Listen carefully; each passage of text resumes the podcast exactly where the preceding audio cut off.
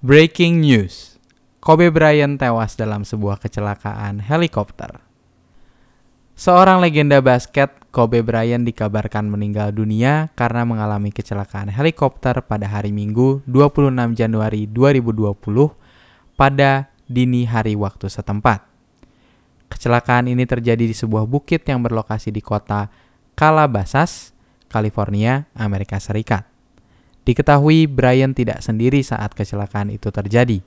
Ia menaiki helikopter tersebut bersama putrinya, yakni Gianna Maria Honore Brian, dan beberapa penumpang lainnya, serta seorang pilot helikopter. Sementara istri Brian, Vanessa Brian, dikatakan tidak ikut menaiki helikopter tersebut.